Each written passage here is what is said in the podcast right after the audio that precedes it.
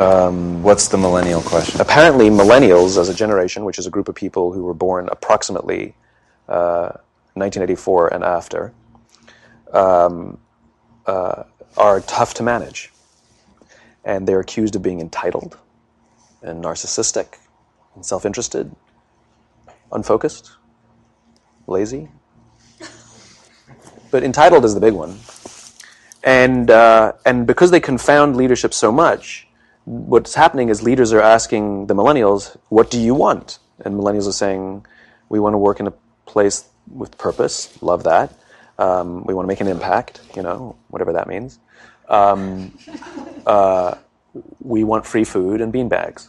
Uh, and so somebody articulates some sort of purpose. There's lots of free food and there's bean bags, and yet for some reason they're still not happy, and that's because um, you, the, they're missing. There's there's a there's a missing piece. Um, what I've learned is that there I can break it down into four pieces. Right? There are four four things, four characteristics. One is parenting, the other one is uh, technology, the third is impatience, and the fourth is environment. The generation that we call the millennials, too many of them grew up um, subject to, not my words, failed parenting strategies. You know, where, for example, they were told that they were special all the time. They were told that they could have anything they want in life just because they want it. Right? They were told um, uh, some of them got into um, honors classes not because they deserved it, but because their parents complained. And some of them got A's not because they earned them, but because the teachers didn't want to deal with the parents. Some kids got participation medals. You got a medal for coming in last, right? Which the science we know is pretty clear, which is it devalues the medal and the reward for those who actually work hard, and it actually makes the person who comes in last feel embarrassed because they know they didn't deserve it. So it actually makes them feel worse, right? So you take this group of people and they graduate school and they get a job and they're thrust into, an, into the real world, and in an instant, they find out they're not special, their moms can't get them a promotion, um, that you get nothing for coming in last, and by the way, you can't just have it because you want it, right? And in an instant, their entire self image is shattered. And so you have an entire generation that's growing up with lower self esteem than previous generations. The other problem, to compound it, is we're growing up in a Facebook, Instagram world. In other words, we're good at putting filters on things. We're good at showing people that life is amazing even though I'm depressed, right? And so everybody sounds tough, and everybody sounds like they got it all figured out. And the reality is there's very little toughness, and most people don't have it figured out. And so when the more senior people say, well, what should we do? They sound like, this is what you got to do. And they have no clue. Right? So you have an entire generation growing up with lower self-esteem than previous generations, right? Through no fault of their own. Through no fault of their own, right? They were dealt a bad hand, right? Now let's add in technology. We know that engagement with social media and our cell phones releases a chemical called dopamine. That's why when you get a text, it feels good. Right? So, you know, we've all had it where you're feeling a little bit down or feeling a bit lonely. And so you send out 10 texts to 10 friends, you know, hi, hi, hi, hi, hi. Because it feels good when you get a response. Right? Right? It's why we count the likes. It's why we go back 10 times to see if, and if it's going, if our, my Instagram is growing slower, I, I, I, did I do something wrong? Do they not like me anymore, right? The, the trauma for young kids to be unfriended, right? Because we know when you get it, you get a hit of dopamine, which feels good. It's why we like it. It's why we keep going back to it. Dopamine is the exact same chemical that makes us feel good when we smoke, when we drink, and when we gamble. In other words, it's highly, highly addictive right? We have age restrictions on smoking, gambling, and uh, alcohol, and we have no age restrictions on social media and cell phones, which is the equivalent of opening up the liquor cabinet and saying to our teenagers, hey, by the way, this adolescence thing, if it gets you down. but that's basically what's happening. That's basically what's happening, right? That's basically what happened. You have an entire generation that has access to an addictive, numbing t- chemical called dopamine through social media and cell phones as they're going through the high stress of adolescence. Why is this important? Almost every alcoholic discovered alcohol when they were teenagers. When we're very, very young, the only approval we need is the approval of our parents. And as we go through adolescence, we make this transition where we now need the approval of our peers. Very frustrating for our parents, very important for us. It allows us to acculturate outside of our immediate families into the broader tribe, right? It's a highly, highly stressful and anxious period of our lives, and we're supposed to learn to rely on our friends. Some people, quite by accident, discover alcohol and numbing effects of dopamine to help them cope with the stresses and anxieties of adolescence. Unfortunately, that becomes hardwired in their brains, and for the rest of their lives, when they suffer significant stress, they will not turn to a person, they will turn to the bottle. Social stress, financial stress, career stress. That's pretty much the primary reasons why an alcoholic drinks, right? What's happening is because we're uh, allowing unfettered access to these dopamine producing devices and media, basically it's becoming hardwired. And what we're seeing is as they grow older, they, too many kids don't know how to form deep, meaningful relationships. Their words, not mine. They will admit that many of their friendships are superficial. They will admit that their friends, that they don't count on their friends, they don't rely on their friends, they have fun with their friends, but they also know that their friends will cancel on them if something better comes along. Deep, meaningful relationships are not there because they never practice the skill set, and worse, they don't have the coping mechanisms to deal with stress. So when significant stress starts to show up in their lives, they're not turning to a person, they're turning to a device, they're turning to social media, they're turning to these things which offer temporary relief. We know, the science is clear, we know that people who spend more time on Facebook suffer higher rates of depression than people who spend less time on Facebook. Right? These things balanced. Alcohol is not bad. Too much alcohol is bad. Gambling is fun. Too much gambling is dangerous. Right? There's nothing wrong with social media and cell phones. It's the imbalance. Right? If you're sitting at dinner with your friends and you're texting somebody who's not there, that's a problem. That's an addiction. If you're sitting in a meeting with people you're supposed to be listening to and speaking, and you put your phone on the table, face up or face down, I don't care, that sends a subconscious message to the room that you're not just, you're just not that important to me right now. Right? That's what happens. And the fact that you cannot put it away is because you are addicted. Right? If you wake up and you check your phone before you say good morning to your girlfriend, boyfriend, or spouse, you have an addiction. And like all addiction, in time, it'll destroy relationships, it'll cost time, and it'll cost money, and it'll make your life worse. Right? So you have a generation growing up with lower self-esteem that doesn't have the coping mechanisms to deal with stress. Right? Now you add in the sense of impatience. Right? They've grown up in a world of instant gratification. You want to buy something, you go on Amazon, it arrives the next day. You want to watch a movie? Log on and watch a movie. You don't check movie times. You want to watch a TV show? Binge. You don't even have to wait week to week to week. Right? I know people who skip seasons just so they can binge at the end of the season, right? Instant gratification. You want to go on a date? You don't even have to learn how to be like, hey. you don't even have to learn and practice that skill. You don't have to be the uncomfortable one who says, says yes when you mean no and says no when you mean no, but yes when you. You don't have to swipe right. Bang, I'm a stud. right? You don't have to learn the social coping mechanisms, right? Everything you want, you can have instantaneously. Everything you want, instant gratification. Except job satisfaction and strength of relationships, there ain't no app for that. They are slow, meandering, uncomfortable, messy processes. And so I keep meeting these wonderful, fantastic, idealistic, hardworking, smart kids. They've just graduated school. They're in their entry level job. And I sit down with them and I go, How's it going? They go, I think I'm going to quit. I'm like, Why? They're like, I'm not making an impact. I'm like, You've been here eight months. you know? It's as if they're standing at the foot of a mountain and they have this abstract concept called impact that they want to have in the world, which is the summit. What they don't see is the mountain. I don't care if you go up the mountain quickly or slowly, but there's still a mountain. And so what this young generation needs to learn is patience. That some things that really, really matter, like love, or job fulfillment, joy, love of life, self-confidence, a skill set, any of these things, all of these things take time. Sometimes you can expedite pieces of it, but the overall journey is arduous and long and difficult. And if you don't ask for help and learn that skill set, you will fall off the mountain. Or you will, the worst case scenario, the worst case scenario, and we're already seeing it. The worst case scenario is we're seeing an increase in suicide rates. We're seeing an increase in this generation. We're seeing an increase in accidental deaths due to drug overdoses. We're seeing more and more kids drop out of school or take leaves of absence due to depression. Unheard of. These are all, this is, this is really bad. The best case scenario, the best, those are all bad cases, right? The best case scenario is you'll have an entire population growing up and going through life and just never really finding joy.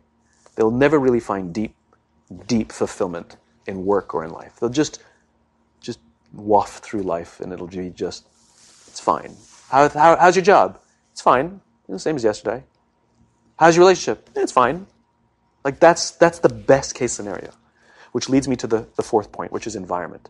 Which is we're taking this amazing group of young, fantastic kids who are just dealt a bad hand. It's no fault of their own. And we put them in corporate environments that care more about the numbers than they do about the kids. They care more about the short term gains than the long term life of this young human being. We care more about the year than the lifetime, right? And so we are putting them in corporate environments that aren't helping them build their confidence, that aren't helping them learn the skills of cooperation, that aren't helping them overcome the challenges of a digital world and finding more balance, that isn't helping them overcome the need to have instant gratification and teach them the joys and impact and the fulfillment you get from working hard over on something for a long time that cannot be done in a month or even in a year. And so we're thrusting to them, them in corporate environments, and the worst part about it is they think it's them. They blame themselves. They, can, they think it's them who can't deal. And so it makes it all worse. It's not. I'm here to tell them it's not them. It's the corporations. It's the corporate environments. It's the total lack of good leadership in our world today that is making them feel the way they do. They were dealt a bad hand, and it's, and I hate to say it, but it's the company's responsibility. Sucks to be you. Like we have no choice, right? This is what we got. And I wish that society and their parents did a better job. They didn't. So we're gonna, we're getting them in our companies and we now have to pick up the slack. We have to work extra hard to figure out the ways that we build their confidence. We have to work extra hard to find ways to teach them social, the social skills that they're missing out on. There should be no cell phones in conference rooms. None. Zero. And I don't mean the kind of like sitting outside waiting to text. I mean like when you're sitting and waiting for a meeting to start, Nobody go, this is what we all do. We all sit here and wait for the meeting to start. Meeting starting? Okay. And we start the meeting. No, that's not how relationships are formed. Remember we talked about it's the little things? Relationships are formed this way. We're waiting for a meeting to start and we go, how's your dad? I heard he was in the hospital. Oh, he's really good. Thanks for asking. He's actually at home now. Oh, I'm really glad. It was really amazing. I know, it was really scary for a while. That's how you form relationships. Hey, did you ever get that report done? Oh my God, no, I didn't. I'll help you out. I totally, I'll, can I help you out with that? Really? That's how trust forms. Trust doesn't form at an event in a day. Even bad times don't form trust immediately. It's the slow, steady consistency. And we have to create mechanisms where we allow for those little innocuous interactions to happen. But when we allow cell phones in conference rooms, we just, okay, I had the meeting. And then my favorite is like when there's a cell phone there and you go like this, you go. it rings and you go, I'm not going to answer that. Mr. Magnanimous, you know? when you're out for dinner with your friends, like, uh, I, I, do this with my friends. When we're going out for dinner and we're leaving together, we'll, we'll leave our cell phones at home. Who are we calling? Maybe one of us will bring a phone in case we need to call an Uber or take a picture of our meal. Uh, That's what I was saying. Come on. Uh, I mean, I'm, I'm not I'm, I'm, an idealist, but I'm not insane. You know? Not a heathen. I mean, it looked really good. Um, we'll take one phone. And so it's like an alcoholic. The reason you take the alcohol out of the house is, be- we, is because we cannot trust our willpower. We're just not strong enough. But when you remove the temptation, it actually makes it a lot easier. And so when you just say, don't check your phone, people literally will go like this. And somebody will go to the bathroom, and what's the first thing we do? Because I wouldn't want to look around the restaurant for a minute and a half, you know? But if you don't have the phone, you just kind of enjoy the world. And that's where ideas happen.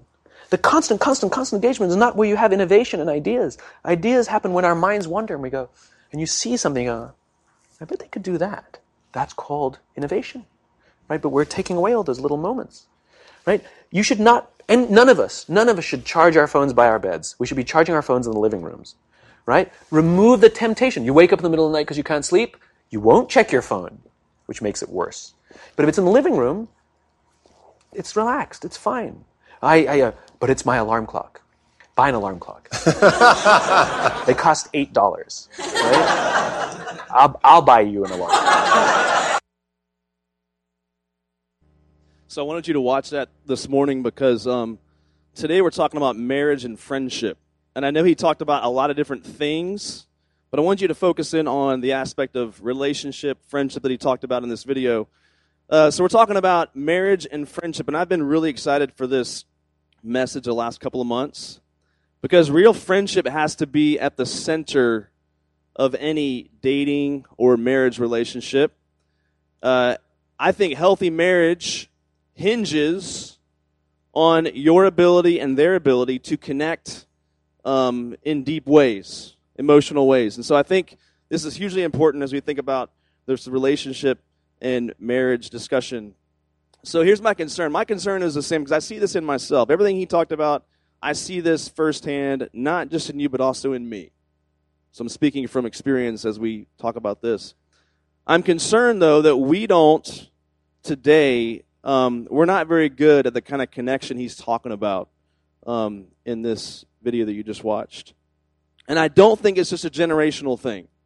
This is where I, he kept saying this generation, younger. I think it's actually multi generational now. I can't tell you how many times I go to a, a, a, waiting room and everyone is on the phone. Like no one brings a book anymore, right? No one reads books. That's that's like passe. Um, no one has conversations with the person next. It's just you're in your own little world. And so this is not just a generational thing. I think it's multi generational. And the difference, though, I think, is that you've just grown up this way. It's just all you've ever known. Um, older generations, they can remember a time when that wasn't the case. Uh, so before we get going into our discussion, I want you guys to have some discussion at your tables. I want you to do questions one through three at your at your tables, and this will be in relation to the video that you just watched. Go ahead and discuss questions one to three.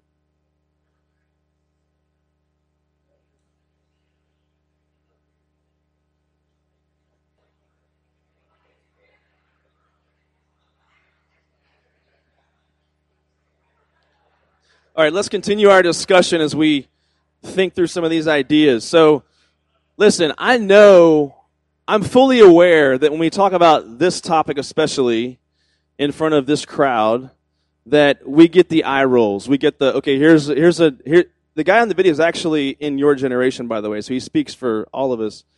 But I know whenever we talk about this kind of a topic, there's the, the, um, the eye roll, the, the dynamic of, I would relate it to like generations before that would get mad about like music and stuff. You know, like you you crazy kids and your satanic rock and roll, right? Like that's that's the reaction that you're gonna you're gonna get whenever you bring up an old person saying, you know, you and your cell phones and your technology, right? And so this is the reaction that I think just comes up out of us, especially in our youth. And but I'll reflect back on uh, when I was an intern many years ago at a church in North Texas, and we we did several ski trips, and I knew that getting on a ski trip bus, we had two big buses going to Colorado, and it was an all night trip, and I just knew this is the late '90s, many years ago. So I knew as an intern, getting on that bus was going to be an experience. I knew that it was going to be just insanity for 24 hours. And so we get on the bus, and it's as you would imagine. It's like one big party. The kids are going crazy. People are throwing things. People are acting insane, right, on this bus. And then um, fast forward to my last ski trip uh, here at TBC. And some of you are thinking, wait, you guys did ski trips? Why wasn't I in high school then? and so we can't, we lost too much money on those. So, um, but we did ski trips. I did three here at TBC, and the last one that I did, I get, I'm preparing myself mentally for what's about to happen on this, this bus for 24 hours. And I walk onto this full bus, and it's just dead silence. And I just thought, this is kind of nice, but also kind of weird. Like, what? Why is everyone so quiet? And I looked down the rows, and every single student had earbuds in their ears. Every single one. And we have to admit that something has changed. All right? Don't just you know, put in the category of like, okay, another old person ranting about technology. This is not, we have to admit something has changed in how we relate to people. Even in myself, I realize this. Um, do you ever get mad when someone calls you on the phone? Do, do you get mad? Like you want the text message. You don't want someone calling you on the phone, do you? Because what I what I experience whenever someone actually calls me is um, it's almost like we we're, we're, we're looking for an excuse to not answer. Right? Do you guys do that, or is that just me? It's just me. So so at times that we can have this reaction of like, I don't want to have to talk to anybody, you know. And so someone calls on the phone, and we treat the phone like a live grenade. We're like, chuck the phone, like dive for cover, because we want nothing to do with the conversation. I, will text you. Um, you text me because I can then choose to ignore you if I want to. But a phone call requires spontaneous, at least spontaneous interaction, right? And so we have to admit, I think, that we have we have things have changed. We've lost a little bit of something. Things are different. Things have changed because these kinds of just conversational moments. This is where personalities form, sense of humor, ability to relate, ability to empathize with people. Um, this is where these kinds of things take place. And um, I think that, um, yes, it can be awkward. It can create, un, you know, it can be unpredictable. But this is life. This is how you learn how to um, walk through relationships and build relationships. In fact, I can think to um, who was on the New York City mission trip last year? Raise your hand. All right, you guys made me angry last year, and I'll tell you what. So last year, um, we're on the trip, and I can't tell you how many times we're sitting at a dinner or a lunch, and I look around, and every single person, including myself, we're just on the phone. We're just in phone world. And last year, at the beginning of the, that was when the whole Pokemon craze came out. Like that week, that was the week. Matt Mahler, where are you? And I, I'm serious. Like, I was about to throw those foons under a subway train because I was so just like, guys, like, you're consumed with this thing. And, um, and so it, it just, and you see it firsthand. I can go down the list here. So I see this when I eat out with my wife at restaurants. I'll look around the restaurant. Um, you know, we're always looking for, for, for ways to judge people, and this is kind of how I do it. So, um, so I'll look around the restaurant and be like, you know, look at that couple. They, they, they, they haven't talked in the last half hour, you know, and they're just on the phones. Both, they're on a date, they're on a date, and they're on the phone almost the entire time. Um, I see it uh, just about every Sunday and Wednesday in this room and also over there, where maybe like half the table's on the phone. Um, if anyone's talking, it's usually about something on your phone, right? And so this is, uh, I think, how we can relate sometimes. I saw it last night. I go to the father daughter dance with my little six year old daughter. It was a great time. And I see like a couple of tables of just men. Their daughters are somewhere else. I don't know where their daughters are at.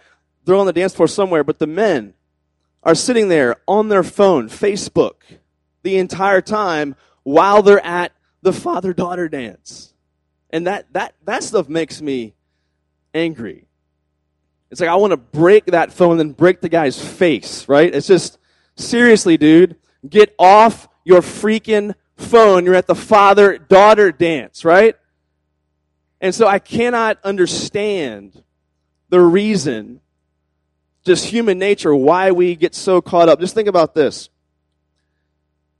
Right now, you are sitting across the table from someone made in the image of God and we find this more interesting.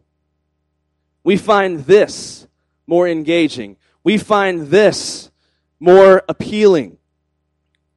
And so this will apply to you. It doesn't apply to you now, it'll apply to you later on. When you're on a date with your wife, with your husband, you'll be tempted to like just disengage and just let's just let's just disengage and just technology. And remind yourself this is you are married to someone who's made in God's image, that God has given to you. A person to talk to and engage and have conversations with, and yet so often we disconnect and find this just more appealing, more interesting. So I want you to ask yourself a question. When is the last time you actually asked someone else a question? When's the last time you actually asked someone a real question. Not like, when's that project due?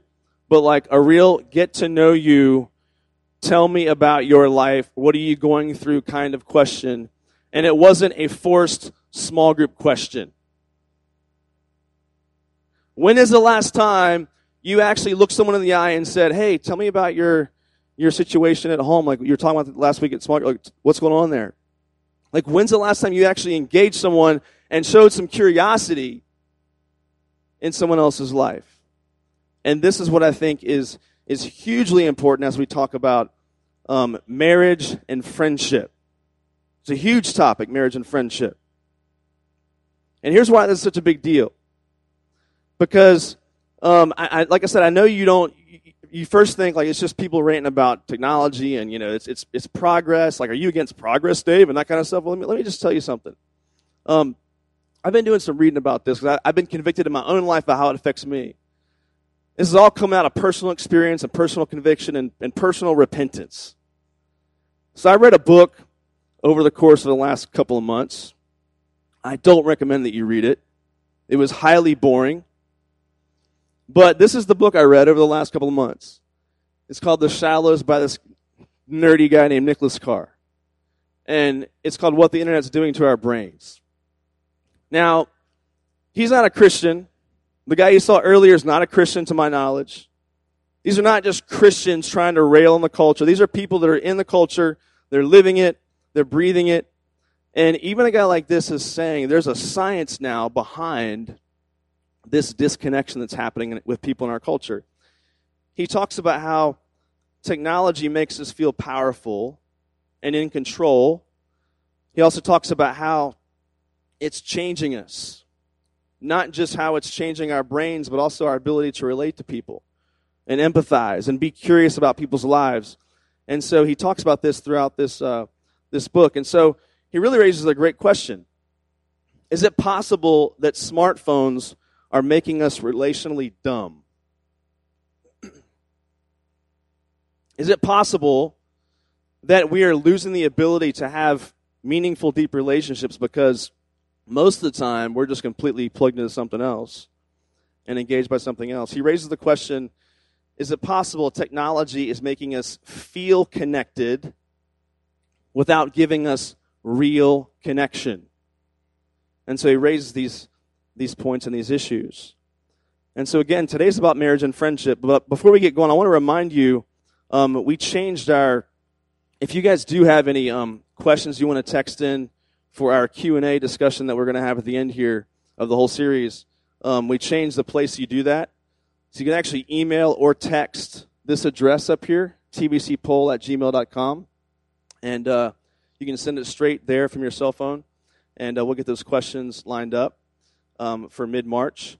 But I want to review quickly the last couple of weeks. So we did Purpose of Marriage the last couple of weeks, and I talked to you guys about how the purpose of marriage is to make God known. The purpose of marriage is to make Him known. Miss Ronslaven talked about the purpose of marriage being to make you holy and to sanctify you. And I heard her message, and it was it was awesome. It was amazing. I'm so glad that she did that talk. And so we've said some really hard things over the last two weeks. And I know some of you might be thinking, man, marriage sounds kind of painful. Marriage sounds like really tough. I'm not sure I want to be a part of it anymore. Might be rethinking it. And that's why I want to talk today about friendship. Because a dating relationship and a marriage relationship should also be about friendship. When Kim spoke last week, she made it sound it's really tough, going to be really hard, and it is to sanctify you and to shape you and to mold you. And so I'm just adopting a softer term for what she said last week, and it's just friendship. Because that's what friendship's supposed to do anyway, isn't it? Sanctify you and change you and mold you. All friends should be doing that, but especially the one that you end up being married to one day. And so, as hard as marriage can be, you can and should be good friends with this person. This should be an enjoyable, bring joy, good friends with this person. So, while this series has been about relationships, today's message can really apply to any kind of friendship that you might want to apply it to. Now, I think most people, um, especially your age, you see romantic relationships this way. You see the foundation being romance with a little bit of friendship sprinkled on top, right? That's how we tend to view it. The core of a marriage is like romance and like, yeah, there's some friendship, but it's not like core to the marriage. I would reverse this. I would say it's the opposite. Friendship should be the foundation, and romance is a part of it, of course, but friendship has to be the foundation of any romantic relationship. It has to be friendship. In fact, in Song of Solomon 516, which this is the only verse we're going to read out of the entire book of Song of Solomon, okay? Just so you know. Read it on your own if you want, but didn't hear it from me. Verse 516 This is my lover, this is my friend. You can and should be both. You can and should be both in a, in a dating or marriage relationship. In fact, I will tell you that when I met my wife, Courtney, who's here today, uh, we became fast friends. In fact, it was really cool. Like I had dated before other people, but it was like I could tell other people I was the attraction was there, but I was like, I I'm not sure about this girl, like personality wise, and we just don't really we're kind of not really clicking personalities. I would I would try to make it happen because I, I liked um, I was attracted, but I was just like not really clicking personality wise. With Courtney, it was like instantaneous friendship. It really kind of freaked me out. I was like, whoa, this is this is weird. Like she's really easy to talk to. And our first time we ever hung out was you know, I told you guys the story before, but I was at a little cafe and we start talking and, and she's like, yeah, I'm looking for a church to go. I'm like, well, how about you come to my church? Give me your number, you know? And so I got her number and I called, hey, come to my college group. She came with me that night. And from the moment we get in the car, it's just like instant conversation. We're talking. And after that night, we actually went for this long walk through the campus of the school I went to. And we just talked for like several hours. And it was just really cool how I met this person. Yeah, I'm attracted, but there's also this instant friendship that developed. And that friendship is alive and well to this day. And any married person in this room will tell you that friendship has to be the core of any kind of marriage relationship. It has to be the core. It can't be just a side thing. It has to be the center of any kind of marriage relationship. And so I think the problem is that I think many of us misunderstand friendship altogether. Because most of us, we see friendship as a hobby buddy or a we just kind of hang out sometimes. You don't you don't have a real biblical vision of what friendship should look like.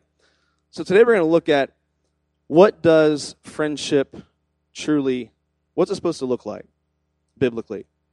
So this is called this part's called the character of friendship. We're going to be in Proverbs for a bit, but I want to first give you a, a quote from C.S. Lewis. He says this he says, Friendship arises when two or more discover that they have in common some insight or interest. That is why those pathetic people who simply want friends can never make any. The very condition of having friends is that we should want something else besides friends. Friendship must be about something. Those who have nothing can share nothing. Those who are going nowhere can have no fellow travelers. This is why you'll recognize that in most of your friendships, there's usually like a common passion, or when you first met this person, like you just clicked. Maybe similar sense of humor, similar way of seeing the world. Um, maybe you have a similar common passion or interest. Um, you both are living on mission, and you found yourself just caught up in the same mission, and so you you both just developed a fast friendship over that. Um, so think about your current friends. How did you become friends with them? Usually it just happens naturally, right? You, you can't force friendship. This is how it happens with regular friends. It also, it's also how it happens with a romantic relationship or friendship. Um, it's, it's when you say to the person, when you say about, about someone, you know, this person, they just kind of get me. They just understand me. We just, we click, right? And so this is how friendship is formed. So here's what we learn with this quote Real friendships are discovered, not forced. But this kind of friendship can only develop if you're both going somewhere. We talked in week one about how um, we looked at Matthew chapter 6, verse 33, where, where Jesus says in the Sermon on the Mount, he says, But seek first the kingdom of God and his righteousness, and all these things will be added to you. And we use that verse to say this. We said, This is why when you are living on mission, you run as fast as you can towards His will, towards His kingdom purposes, and before long, you'll recognize that someone is running right along next to you and they're attractive. You find yourself drawn to them. And so, if your life is going nowhere, if you're just waiting around for friendship, you're waiting around for relationship, you're never going to find the right kind of relationship or friendship. Your life needs to be going in a certain direction. And you'll find fellow travelers. And this is how friendships and relationships should be formed. You can't force them, they have to be discovered more naturally. And so, um, if your relationship, listen, if your relationship is just all about the relationship, it's going to implode. It's going to fall apart. It has to be about something more than just the relationship itself. So my wife and I, I feel, I do feel this mission. Yeah, our, our kids are in a sense our mission, but I feel this passion and vision in our marriage to be on mission together for the kingdom of Christ. And this is what helps fuel the friendship. So we're going to spend a lot of time in Proverbs today. So look, look down at, um, if you want to flip there, you have to turn pretty quickly, but Proverbs chapter 13, verse 20, be our first verse that we look at.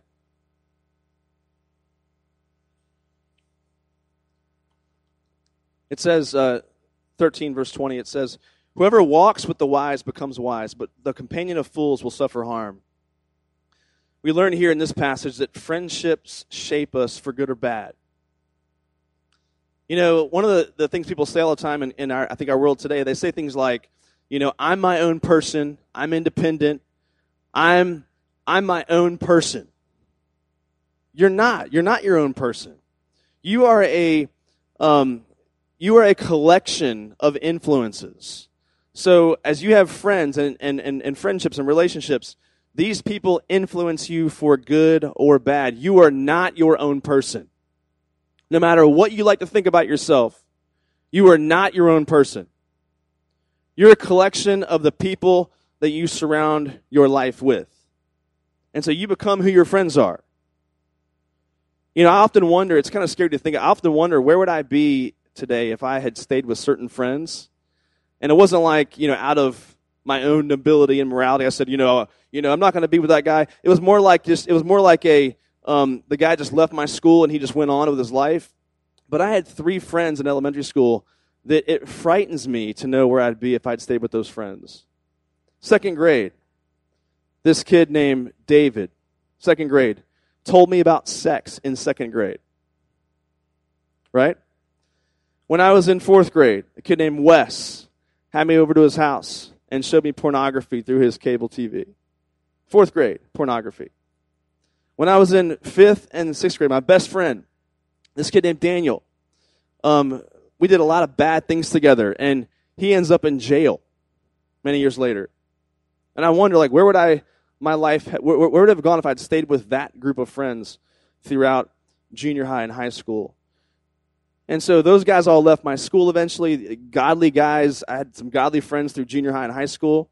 But it's scary to think about. What if those guys had been my best friends all the way through? What would my life look like?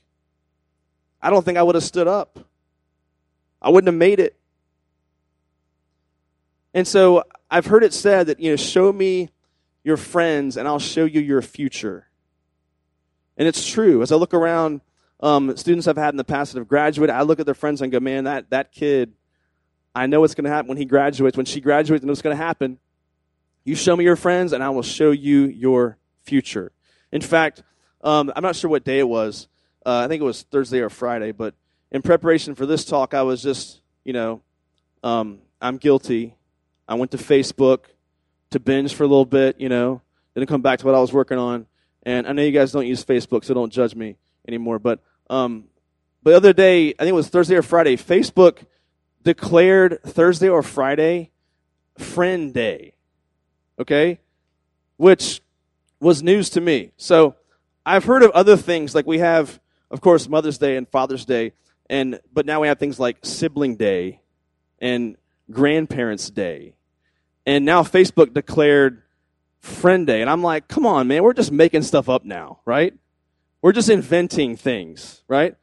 And but then at the end of this little video they played on this friend day thing, at the, the last tagline said this: "Your friends make you you." And I thought, ah, Proverbs. Proverbs just said that. Your friends make you you. They do. Like they, they influence you, they make you, they shape you. And so if this is true of friendship, how much more true is it of a dating relationship? And here's what I want to speak to the girls for a minute because as Gary talked this morning about one of your purposes as a woman is to be a nurturer, right? Yeah, what happens in dating is you try to play rescuer and you try to play Messiah and you go after a dude you shouldn't be with because you want to fix him. And you try to be Jesus to him, right? And you do it in the name of your faith. You do it in the name of Christianity, which is noble motivation, but almost always leads to disaster because the only person that can be Jesus to someone is Jesus. You can't play rescuer. You can't allow the God given purpose in your life of nurturer be thwarted and be um, and be twisted into something else where you're trying to play rescuer of some dude who's not a believer. You call yourself a believer. You, you know you can't you can't play that game in the dating romantic relationship deal. And so, um, I want you to look at next at Proverbs chapter 18, verse 20. Look at verses uh, chapter 18, verse 24. It says this. It says, A man of many companions may come to ruin, but there is a friend who sticks closer than a brother. I think we see here that real friendships must be few. Now, don't get me wrong, I'm not condoning cliques or leaving people out. I'm not condoning that. But I, I really think that, that real friendships must be few. If you look at even Jesus, Jesus had the 12, but in the 12, he had the three. He had Peter, James, and John. They were that was like his inner circle. Now that was was that a clique?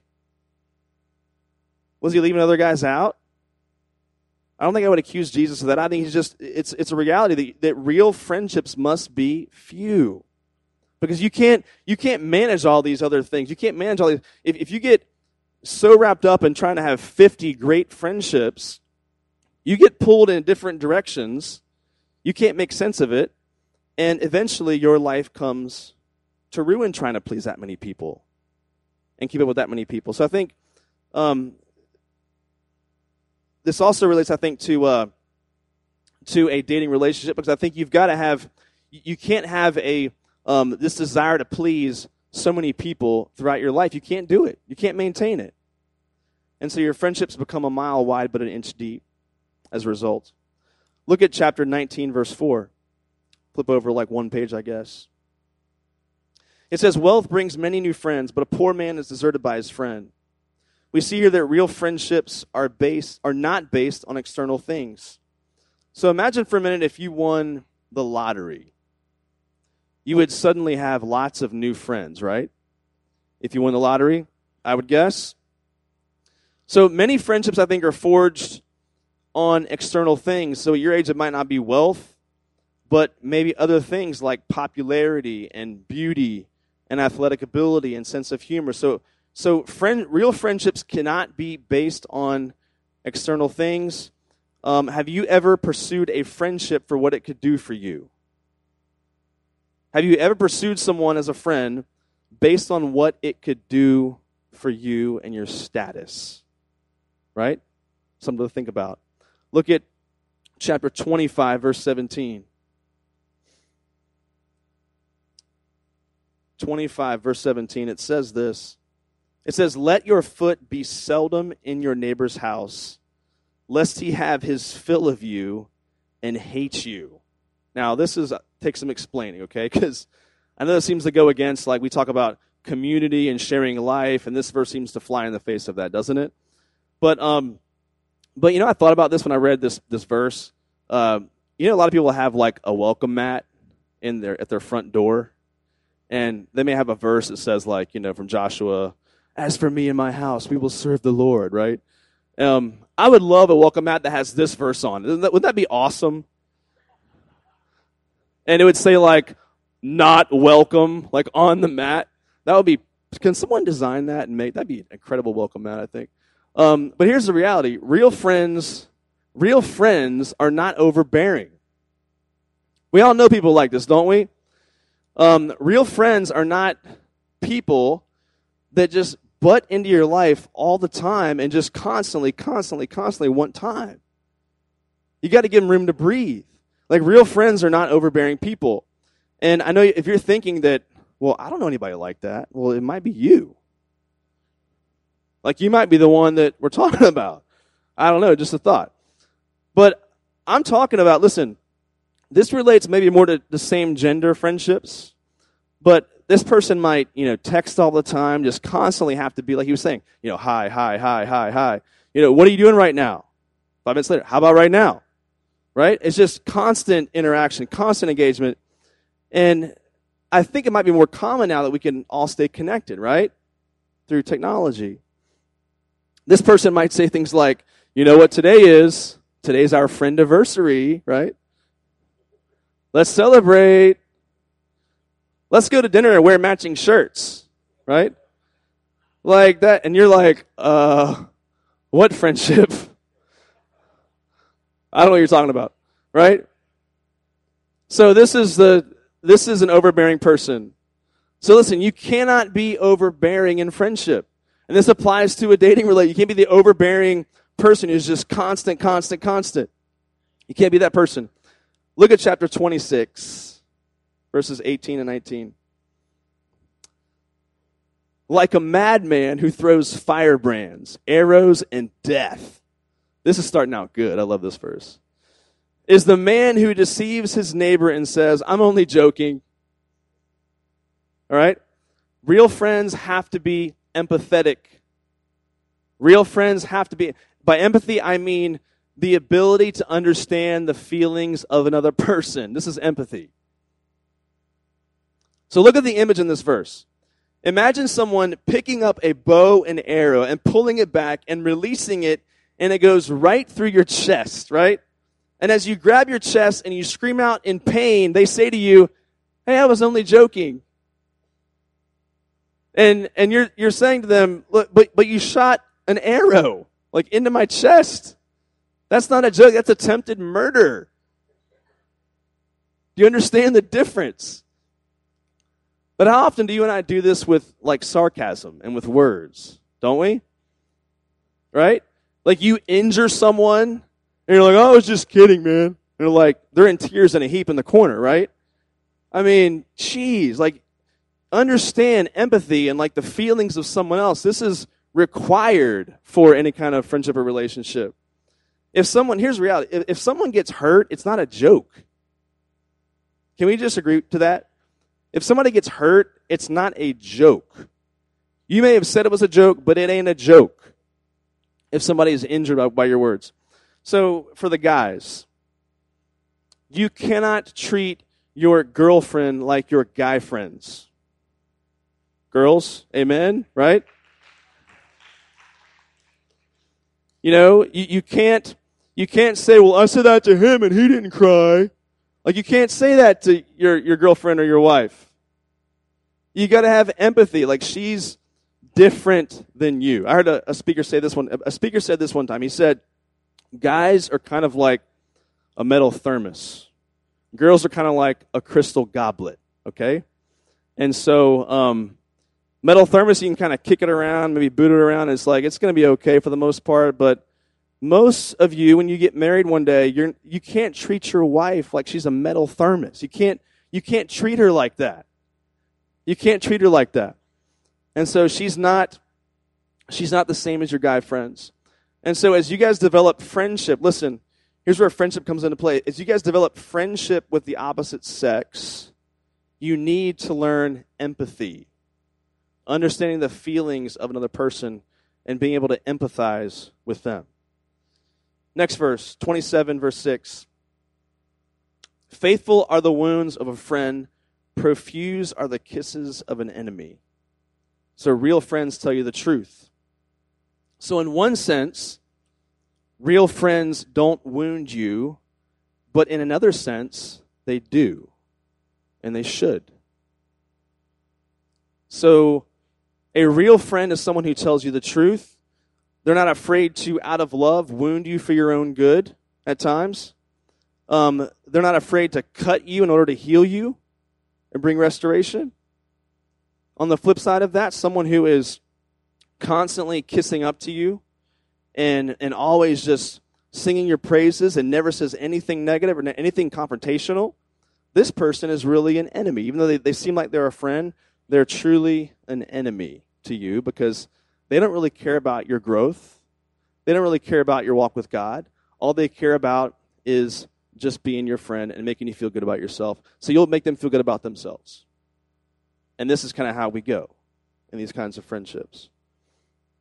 And so as you look for that guy or that girl, are you willing to tell someone the truth in love and necessarily wound someone so that they can be healed, as Ms. Ronsleben said last week, for their own sanctification and their own spiritual growth? So I want to summarize like all that you've heard today with these two concepts, and here they are. Here's the pattern of friendship. You ready? It's transparency and it's constancy. It's those two things. It is transparency, it is being willing to be open, sharing yourself, confessing sin to each other. It is being that for that person, you being that for them. So it is transparency. It is also constancy, meaning you're faithful, you're loyal, you're consistent the idea that you're not going anywhere. Do your friends truly feel these two things from you? Transparency, I feel like they share their life with me, and I can share my life with them. And I feel like we have this constancy where I'm not going anywhere, and they're not going anywhere. And this summarizes the pattern of our friendship. This is why we have things like Wednesday nights community groups and, and G groups, because we want you to understand this needs to begin happening now in your life, even in high school. In fact, if you look back at the life of Christ, Jesus um, calls us to be his disciples. I think one of the main ways that happens is by your groups, in your relationships. How are you being sharpened to be more like Christ and um, into the image of the Son? And so I want you to look at one last passage real quick John 15 13. Where do we see the example to, to be this kind of friend that we talk about today? John 15, 13, where Jesus says, Greater love has no one than this, than someone lay down his life for his friends. You and I are only going to find the, the resources to be this kind of friend to your friends now, but also to a friend later on that you're married to. You only find it in the gospel. You only find it in the pattern of Christ himself. Jesus Christ sets us free to be the kind of friend that he was to us. We've got to finish up, so go ahead and finish your last two, last several questions at your tables.